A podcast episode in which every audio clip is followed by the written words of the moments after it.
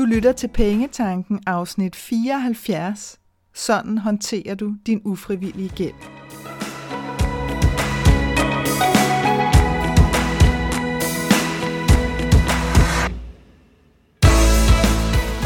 Velkommen til Pengetanken. Jeg hedder Karina Svensen. Jeg fokuserer på hverdagsøkonomi med et livsfokus. Når du forstår dine følelser for dine penge og dine tankemønstre omkring din økonomi, så har du direkte adgang til det liv, som du ønsker at leve. Lad os komme i gang. Emnet i dagens afsnit er kommet sig af, at en af mine skønne følgere har skrevet til mig via Instagram og sagt, uff, kunne det ikke måske være en god idé at tale lidt om emnet ufrivillig gæld? Og jeg elsker, når det er, at jeg får input udefra fra jer. Så hvis du sidder med et emne eller en vinkel, hvor du tænker, wow, der gad jeg så godt lige, at du kom med din øh, synsvinkel på det, så er du velkommen til at sende mig en besked enten via min Facebook-side eller Instagram-side. Du finder dem begge to under Kend Dine Penge eller send mig en mail på info Jeg vil ikke love dig, at, øh, at jeg laver et afsnit omkring det, men, øh, men der er en stor sandsynlighed for, at noget af det så i hvert fald vil snige sig ind i et fremtidigt afsnit. Og den her besked, den fik jeg i virkeligheden for ganske få dage siden, og grunden til, at jeg lige valgte at lave om på den øh, prioriterede emneliste, som jeg har, det er, at, øh, at jeg synes, at det var så godt et emne at tage op, specielt lige nu, her hvor vi øh, står i de her usædvanlige tider med corona, og hvor der måske er flere af jer, der selv personligt oplever at stå med ufrivillig gæld, eller kende nogen, der gør. Først så øh, vil jeg give jer nogle øh, eksempler på det her med ufrivillig gæld, for det kan opstå på mange øh, forskellige måder. Og senere hen i afsnittet kommer jeg også til at, at give inspiration til, hvordan at vi kan komme videre. Så, så det er sådan meget, meget konkret øh, afsnit, kan man sige, denne her gang. Fordi at jeg så udmærket godt selv ved, at det rent følelsesmæssigt kan være virkelig, virkelig svært og meget, meget hårdt øh, at have følelsen af pludselig at stå med denne her ufrivillige gæld. Øh, fordi jeg selv har prøvet det. Jeg har simpelthen selv prøvet at have den her følelse af, at fra det ene sekund til det andet, der ændrede mit liv så dramatisk rent økonomisk, fordi at jeg pludselig stod med en større skattegæld, og ikke havde den fjerneste idé om, hvordan hulen jeg nogensinde skulle komme videre. Så alle de her følelser af frustration og frygt og håbløshed, og hvad der end må ligge ned ad den samme vej, dem kender jeg så udmærket godt så vid, at alt, hvad jeg siger i det her afsnit, er sagt med den største medfølelse og empati. Fordi jeg er nødt til at blive meget konkret, når jeg går videre nu her, så det er mere, så du ved, jeg kommer altså fra et sted af dyb, dyb forståelse øh, og et, et meget, meget stort ønske om at give dig øh, vejen videre. Så tag det med dig, når det er, at du sidder. Det er mere fordi, at, at når vi er ude at tale om sådan nogle her emner, så kan man hurtigt godt føle sig øh, øh, dømt. Og det er bestemt ikke mit ønske overhovedet, så husk det, når du lytter øh, med videre her. Men lad os lige starte med at definere, hvad er ufrivillig gæld efter min mening. Så er ufrivillig gæld øh, den beskrivelse, vi kan give til den øh, gæld, vi har, som vi mener, at vi ikke frivilligt har påtaget os. Altså hvor vi lige pludselig står med noget, som sådan helt ufrivilligt går hen og bliver en gældspost for os. Og allerede her så opstår den første del af udfordringen i virkeligheden. Fordi når vi definerer noget som ufrivilligt, så har vi allerede distanceret os fra det. Så har vi allerede bevæget os over mod offertilstanden, hvor at, at vi frelægger os ansvar. Og hvor vi ligesom står og siger, det her er ikke noget, jeg kunne gøre for, det her er ikke noget, jeg har ønsket skulle ske, det er ikke fair, øh, jeg har ikke noget med det at gøre det ligger allerede i undertonerne af ordet ufrivilligt. Vi mener, det er uretfærdigt. Vi kunne ikke have gjort det anderledes. Og igen, jeg siger det med største forståelse og empati. Men lad mig give dig nogle eksempler på, hvad kan ufrivillig gæld være. Og der er mange. Jeg kommer bare lige til at give dig tre, øh, sådan så at du har noget at spejle dig i. Det kan også være, som sagt, at du kender nogen. Øh, og, og hvis du ikke selv står med ufrivillig gæld, men kender nogen, der gør, jamen, så vil det her afsnit altså også give dig muligheden for lidt bedre at forstå, hvad det er for en situation, de står i, og hvor de måske øh, kommer fra, når det er, at du taler med dem. Lad os nu sige, at du har lånt nogle penge. Helt almindelig lån, kan være forbrugslån, øh, til et eller andet. Det alt er gået godt. Du har betalt hver måned, som du har aftalt med banken. Det hele det spiller. Nu er du blevet fyret, så nu har din indtægt ændret sig dramatisk. Det kan sagtens være, at du kan modtage nogle ydelser, som gør, at du rent faktisk kan få mad på bordet, men du har altså ikke længere øh, penge til at betale de her månedlige afdrag på det lån, du har optaget. Din kreditor insisterer på stadigvæk at få de månedlige afdrag, du har måske ovenikøbet overskud til at forsøge at få udskydelse af de her afdrag ved at forklare dem, at du ikke har noget arbejde lige nu, men lige så snart du får et arbejde, skal du selvfølgelig nok genoptage osv. osv. Din kreditor insisterer stadigvæk. Og nu sender de dig til en kasse, som betyder gebyrer og renter, og ja, så kører møllen ligesom. Og du står med følelsen af, hey, det her er ikke fair. Jeg har mistet mit arbejde. Jeg er blevet fyret. Det var ikke noget, der var min skyld. Det var ikke noget, jeg selv kunne gøre for. Jeg er blevet arbejdsløs. Ergo følelsen af ufrivillig gæld. Et andet eksempel, og jeg skal nok komme igen, jeg skal nok vende de her eksempler senere hen i dagens afsnit, så vi ligesom kan se, hvordan vi kan arbejde med dem. Et andet eksempel er, at du skal skilles, og dit hus skal sælges. Det kan være, at du bor i en del af Danmark, hvor de bare ikke lige sprøjter ud af markedet igen, som de gør andre steder. Øh, det kan være, at I har belånt huset, fordi nu gik det jo rigtig godt på et tidspunkt, så kunne man låne lidt ekstra til måske at sætte huset i stand, eller til at tage på en ekstra dejlig ferie, hvad end det kan være, I har lånt pengene til. Øhm, I hvert fald så står du nu i en situation, hvor at når huset skal sælges, så vil der være et større tab ved det her hussalg.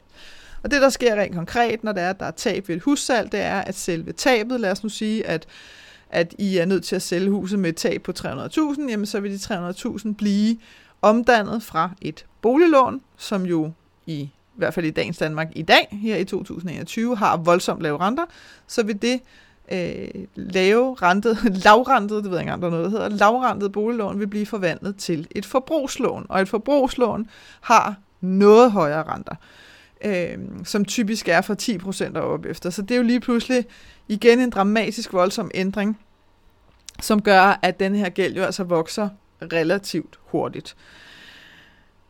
Igen er der en stor risiko for, at du kan stå med følelsen af, at jamen hallo, jeg kan, jeg kan da ikke gøre for, at det lige nu er svært lige nu at sælge min bolig i lige præcis det her område af Danmark. Det er jo ikke noget, jeg kan gøre noget ved. Det er jo sådan, som boligmarkedet er lige nu. Ergo følelsen af ufrivillig gæld. Sidste eksempel kan være, at du er selvstændig. Det kan være, at du har en frisørsalon. Corona kommer og lukker landet ned og siger, øh, vi, kan ikke, vi er nødt til at lukke af her, hvis vi skal have styr på den her virus. Du har nu ikke nogen indtjening, som du plejer at have, og nu kommer skat altså med den her momsregning, der ligger måske fra sidste kvartal, eller forrige kvartal, eller halvår, hvornår den nu end kommer fra, og siger, nu vil vi gerne have vores penge. Og du står her med følelsen af, jamen hallo, altså jeg plejer jo at betale de momsregninger, som ligger i fortiden, kan man sige, og skal betales ud i fremtiden, dem plejer jeg jo bare at betale med den indtjening, der har været det sidste stykke tid. Nu har jeg ikke haft nogen indtjening. Hvad havde I regnet med, kære skat? Altså, jeg kan jo ikke, jeg kan jo ikke betale den momsregning lige nu og her. Skat insisterer på, at du betaler din momsregning. Du står med en følelse af, hey, jeg kan ikke forudse, at hele verden bliver lagt ned af en virus, der hedder corona. Igen, følelsen af ufrivillig gæld. Og som sagt er det her blot nogle eksempler på, hvordan vi lige pludselig kan stå med den her følelse. Det kan også være sygdom, dødsfald eller sådan andre livskatastrofer, som påvirker din økonomi negativt. Så hvad filen gør du for at få flyttet dig selv fra den her følelse af frygt, og nogle gange helt ud i sådan total håbløshed, til rent faktisk at kunne håndtere denne her nye situation med gæld. Det er det, jeg kommer til at tage dig igennem nu. Det første, som er vigtigt at gøre, det er at forstå helt konkret, hvad er det, der er sket. Fordi når du forstår helt konkret, hvad er det, der er sket, hvordan er den her gæld opstået, hvordan er den blevet præcis til det her beløb. Nogle gange er det nemlig ganske indlysende, andre gange er det overhovedet ikke indlysende. Så det er så vigtigt, at uanset hvad du står med lige nu, at du forstår, hvordan denne her gæld er skruet sammen nu. Hvorfor er den, som den er nu? Og grunden til, at, at jeg virkelig, virkelig påpeger, hvor vigtigt det, det er, det er, at lige så snart at du forstår det, så får du droppet den første tankespiral og mønster. Og det behøver ikke at være den første, du har, det kan bare være en af mange, som går på, jeg forstår det ikke. Altså den her mantra, vi næsten kan sidde og sige til os selv igen og igen, jeg forstår det ikke, jeg forstår det ikke, jeg forstår det ikke, jeg forstår det ikke.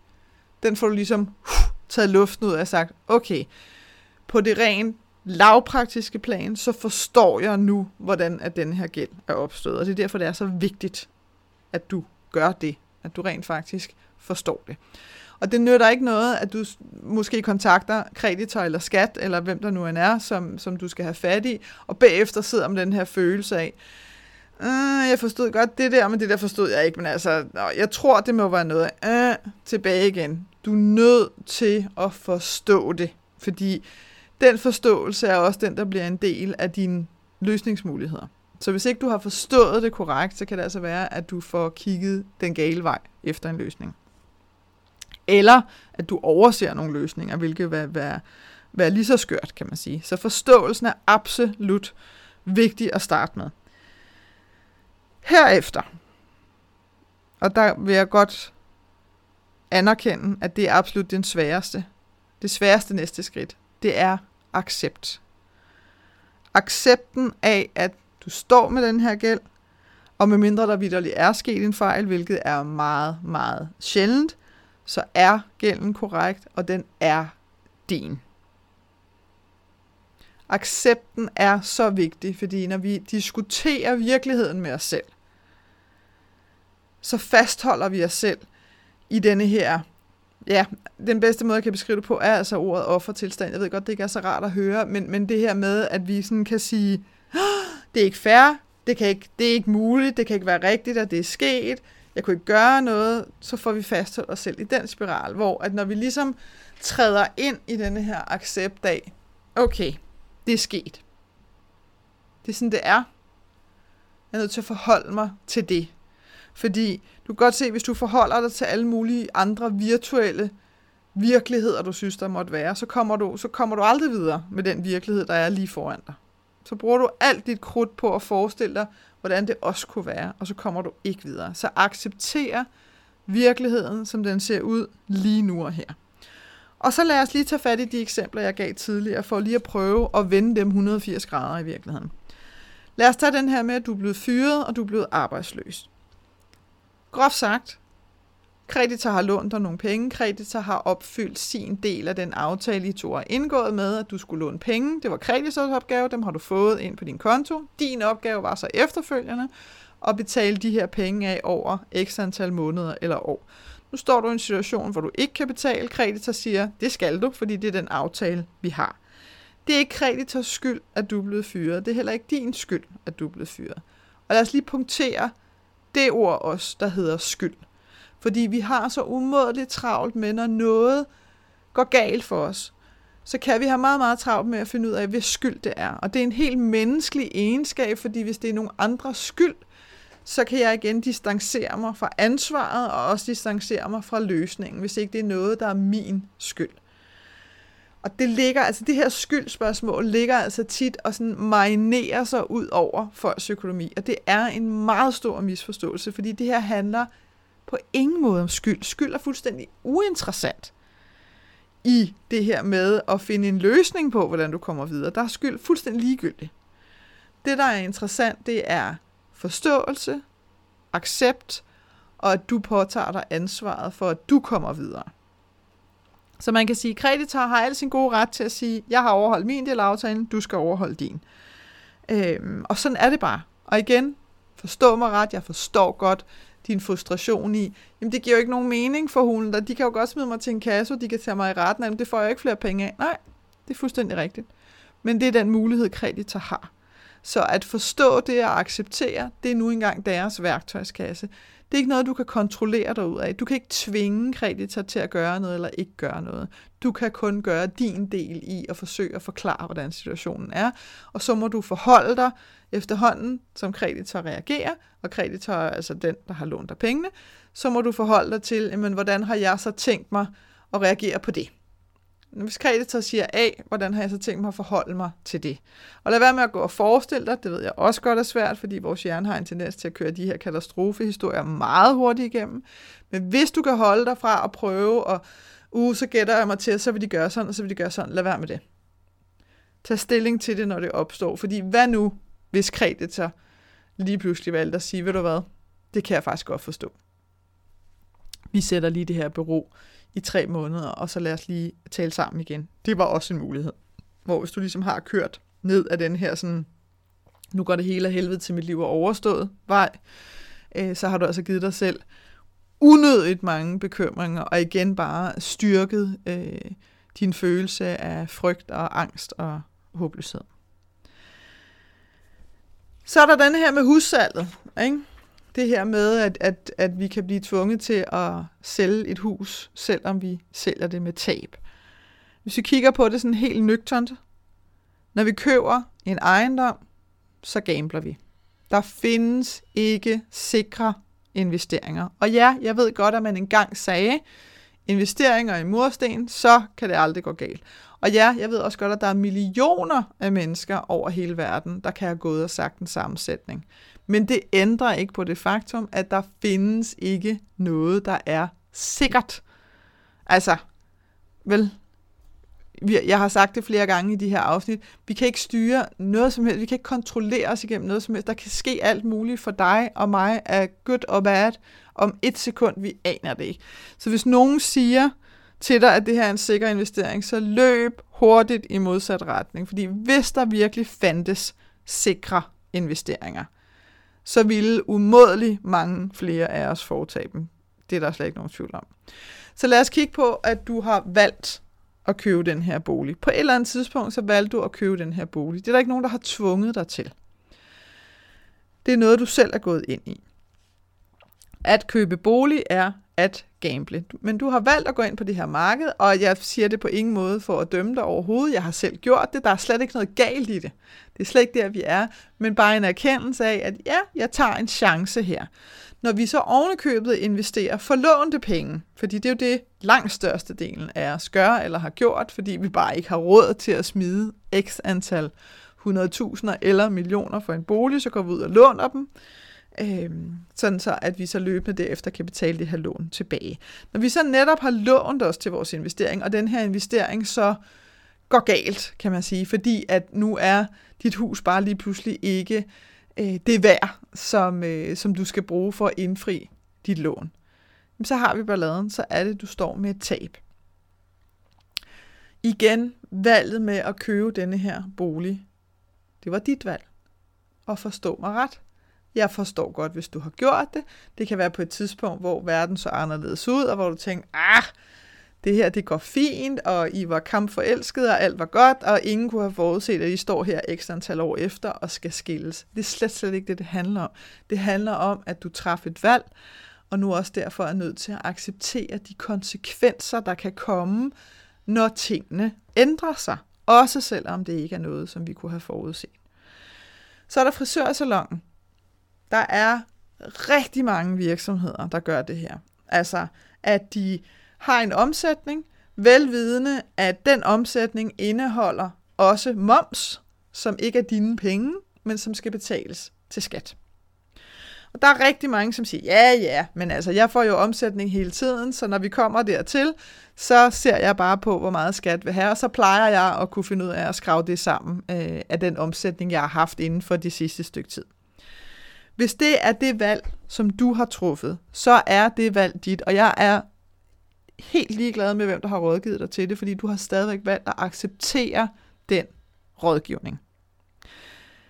Du kunne også have valgt at hensætte, og det vil sige, at hver gang, at du modtager nogle penge fra en kunde, så hensætter du altså momsbeløbet på en separat konto med det samme. Sådan så, at når skat kommer med sin regning, jamen så har du allerede de penge hensat, fordi du godt vidste, at ud af det beløb, jeg nu lige har modtaget fra min kunde, der skal der altså betales moms til skat.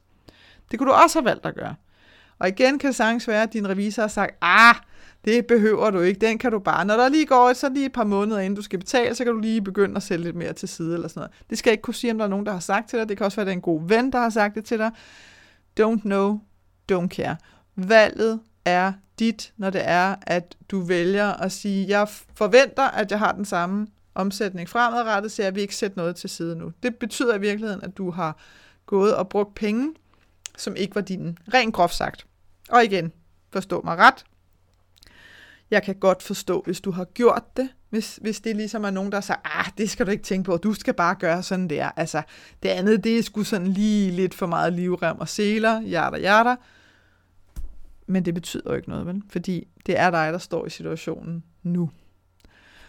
Og ja, så sker der noget udefra kommende, som, som man jo i den grad må, må sige, at corona er, øh, som gør, at nu har du lige pludselig ikke nogen omsætning. Men du kan godt se, var pengene blevet hensat, jamen så har du i hvert fald haft dem til at betale den moms med. Valget var dit, du valgte ikke at hensætte, og nu står du i den her situation, hvor skat står og siger, ja tak, nu vil vi gerne have moms fra, hvornår det nu end en er fra periode. Øhm, og så kan man sige, ah, okay, har I ikke forstået, hvad der er, der foregår ude i virkeligheden? I virkeligheden har skat jo lov til at sige, har du ikke forstået, at du har gået og brugt penge, som ikke var dine, og derfor så vil vi have dem nu. Så det bliver sådan en, øh, det er sådan en mærkelig diskussion at have, fordi i virkeligheden så er det jo sådan, det er. Så, når nu du har forstået årsagen til, hvorfor din gæld er, som den er, og du nu også har accepteret, og jeg ved godt, at det er svært at acceptere det, men når nu du har accepteret, at det er sådan virkeligheden er, så kan du begynde at blive løsningsorienteret. Men først, så er du nødt til at sikre dig, at dit mindset er roligt og fokuseret. Einstein siger det bedst. Han sagde, du kan ikke løse dit problem med det samme mindset, som skabte dit problem. Lad mig lige sige det igen. Du kan ikke løse dit problem med det samme mindset, der skabte dit problem. Og det betyder altså, at hvis du stadigvæk godt kan mærke, at du er i den der offertilstand, hvor du går og spiller de der sætninger for dig selv, men jeg forstår det ikke, det er ikke fair, jeg kan ikke gøre for det, det er urimeligt osv., så vil du kun kunne se løsninger, som bringer dig endnu dybere ind i den her offertilstand. Og det er det absolut sidste, du har lyst til at brug for. Så kan man sige, ja, Karina, fedt nok, men hvordan er det så lige at få mig selv ud af den tilstand og over i et mindset, der er rolig og fokuseret? Og det ved kun du. Jeg kan ikke komme med nogle forslag til dig her, men det er kun dig, der ved, hvis du kigger bagud i din fortid, når du tidligere har stået i meget voldsomme situationer, fordi vi har alle sammen oplevet dem tidligere, øh, øh, medmindre du er 8 år og lytter til den her podcast, så vil du vide, at der er en eller anden form for mønster hos dig med, hvad skulle der til for, uh, at så fik du sådan lige hul på den ballon der, der var ved at pusse op til at blive sådan helt øh, katastrofeagtig. Hvad skulle der til for lige at få den ned igen? Det kan for eksempel være at se serier i nogle dage i streg. Find en serie, som er let og luftig og alt muligt, der kan bringe dig sådan ud af det her tankespiralmønster øh, og over i noget, som giver sådan en lidt lettere tilstand inde i dig. Det kan også være at gå ture i naturen eller ved havet. Der sker for de fleste mennesker, så oplever vi sådan en eller anden form for afbalancering, når vi er ude i noget, som er naturligt. Det fordrer selvfølgelig, at du ikke bare pakker dig ind i tøj og ligesom skutter dig helt og trækker kraven op om ørerne på dig selv, og bare går der ud af, mens du bare går og tænker og tænker og tænker, fordi så er det fløjtende ligegyldigt, hvor du er henne. Men hvis du siger, okay, jeg, giver, jeg tillader mig selv at give mig selv et break. Nu tager jeg i skoven, eller en tur ud til vandet, og så tillader jeg mig selv bare at være. Jeg tillader mig selv bare at lægge mærke til, hvor jeg ser derude, om det er en fugl, om det er en gren, om det er noget sand eller en sten. Doesn't matter, men bare lige for et øjeblik. Der er ikke nogen, der dør, hvis du lige trækker stikket et øjeblik. Og hvis ikke du har skov eller hav lige i nærheden, så er det altså det værd enten at køre til det, hvis du har en bil, eller tage det offentligt. Altså, du har intet at miste, vel? Så Why not try it? Det kan også være at lytte til noget musik, som beroliger dig, om det er klassisk, eller om, om det er, at du bliver lidt gladere med mere opløftet ved at, at lytte til salsa, eller hvad pokker det end er, hvad end der virker for dig. Det kan også være at læse bøger. Det kan nogle gange få uh, vores tanker til lige at trække lidt i baggrunden, fordi nu skal vi ind i den historie, der nu er i bogen. Det kan være at meditere. Det kan være at dyrke yoga. Det kan være at danse. Det kan være en anden form for kropsbevægelse. Det, der nemlig faktisk kan være meget godt, det er, hvis du godt kan mærke, at din mentale tilstand er meget fastlåst, altså at tankerne, at det sådan føles som om, at du ikke kan styre dine tanker, at du simpelthen ikke kan få stoppet dem, at de bare ligger og ruller og ruller og ruller og spiller den samme plade. Så kan det nogle gange der være helt håbløst at prøve at læse eller meditere. Altså fordi that's not happening. Men, men så kan det nogle gange hjælpe at lave noget fysisk i stedet for. Øh, og gerne noget fysisk, hvor du lige skal koncentrere dig lidt. Fordi det er svært at koncentrere sig om noget fysisk, og så samtidig have det her tankespiralmønster. Så det kan altså gøre, at du lige får låst en lille bitte smule op for den her fastlåshed i dine tanker. Øh, så det kan også være en måde at gøre det på. Men som sagt, du ved det bedst selv. Hvad er det, der skal til for, at du godt kan mærke, at nu begynder der at komme en ændring i din både følelsesmæssige og mentale tilstand. Når du kan mærke denne her øh, styrkende erkendelse, har jeg lyst til at kalde det, af, at det er kun penge, det er ikke noget, der slår mig ihjel. Når den begynder sådan at rulle ind, og du godt kan mærke, okay, okay, jeg er noget mere afslappet nu, fordi nu forstår jeg, hvad der er, der er sket. Jeg har accepteret, at det er sådan, virkeligheden ser ud lige nu. Og jeg har også kunne sige til mig selv, og, og virkelig forstå det, øh, at det er kun penge. Det er ikke noget, der slår mig ihjel. Så er du klar til at gå videre med en vurdering af dine løsningsmuligheder. Fordi hvis du allerede begynder igen at kigge på løsningsmuligheder, når du er i den der mellemstadie mellem at forstå og acceptere, jamen så bliver det ud fra den her offertilstand, og så bliver det kun løsninger, som netop vil bringe dig længere ind i offertilstanden. Du kan godt se, når du står herude på den anden side med en følelse af, okay, nu har jeg lige fået noget ro på, og nu er jeg altså blevet noget mere fokuseret. Så bliver det nogle helt andre løsninger, som du vil få øje på.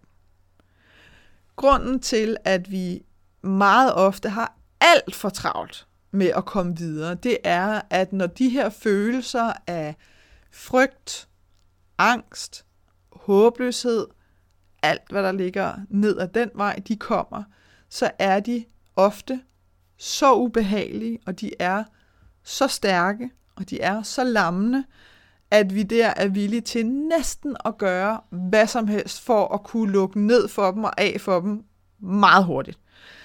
Og det ser jeg jo også ude hos nogle af mine kunder nogle gange, øh, hvad de har gjort i fortiden og truffet beslutninger om i fortiden, eller hvis nogle af dem kontakter mig, når de står i noget meget svært lige nu, har lyst til at gøre, det er de der sådan getaway-løsninger. Sådan, så kan vi ikke bare, så låner vi bare alle de der penge, og så kan de der i hvert fald få deres penge. Og siger, hey, hey, hey, hey, hey. Det der, det er en beslutning, der er truffet i en offertilstand.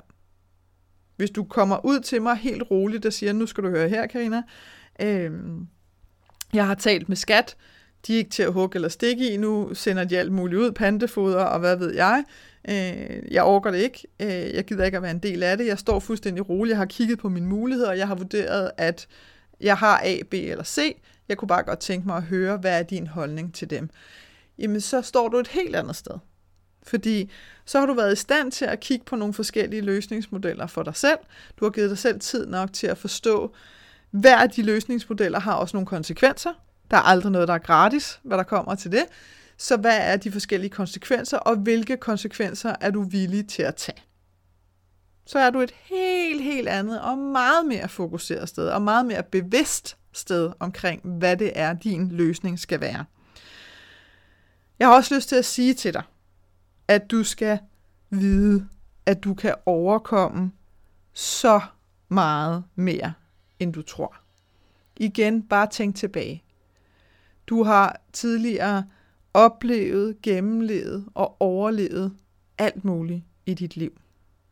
Og det her er kun penge. Og jeg ved godt, at det er voldsomt, men det er kun penge. Så lige at få det perspektiv på er simpelthen så vigtigt for at få fastholdt, at det her kan løses. Det er dit mindset, der styrer din økonomi og dit forhold til dine penge. Og hvis det er, du sidder og tænker, hmm, skulle ret interessant i virkeligheden at arbejde mere med det her mindset, som gør, du kan ikke undgå at komme ud i yderpunkter af livet. Det er bare sådan, det er. Altså, vi skal have de der oplevelser, vi skal opleve kontrasterne ind imellem. Fordi vi er ikke her på jorden bare for at gå sådan en lige linje, sådan et flatline. Det er ikke vores formål her. Så du kan ikke undgå at komme ud i de der. Det vil være dejligt, det ved jeg godt, vi vil synes, men det kan vi ikke undgå. Men det, der kan være forskellen, det er, hvor hurtigt vi kan komme tilbage til et balanceret udgangspunkt igen.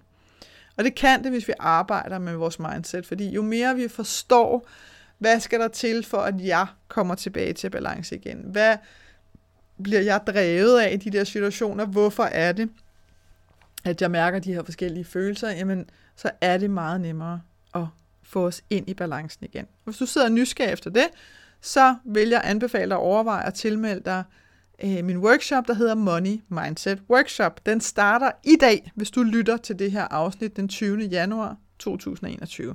Så lukker tilmeldingen for den workshop i dag klokken 14. Øh, og du kan se alt om den inde på min hjemmeside, www.kenddinepenge.dk. Så det er altså, hvis du er nysgerrig efter at arbejde mere med dit mindset. Hvis du sidder og tænker, jeg sidder med noget meget konkret, jeg vil faktisk jeg, jeg har ikke lyst til at deltage i en 21-dages øh, workshop. Jeg vil faktisk godt have noget meget konkret rådgivning. og godt have en meget konkret hjælp til, hvordan jeg kommer videre. Så skal du overveje øh, at købe en session, altså en light-up session.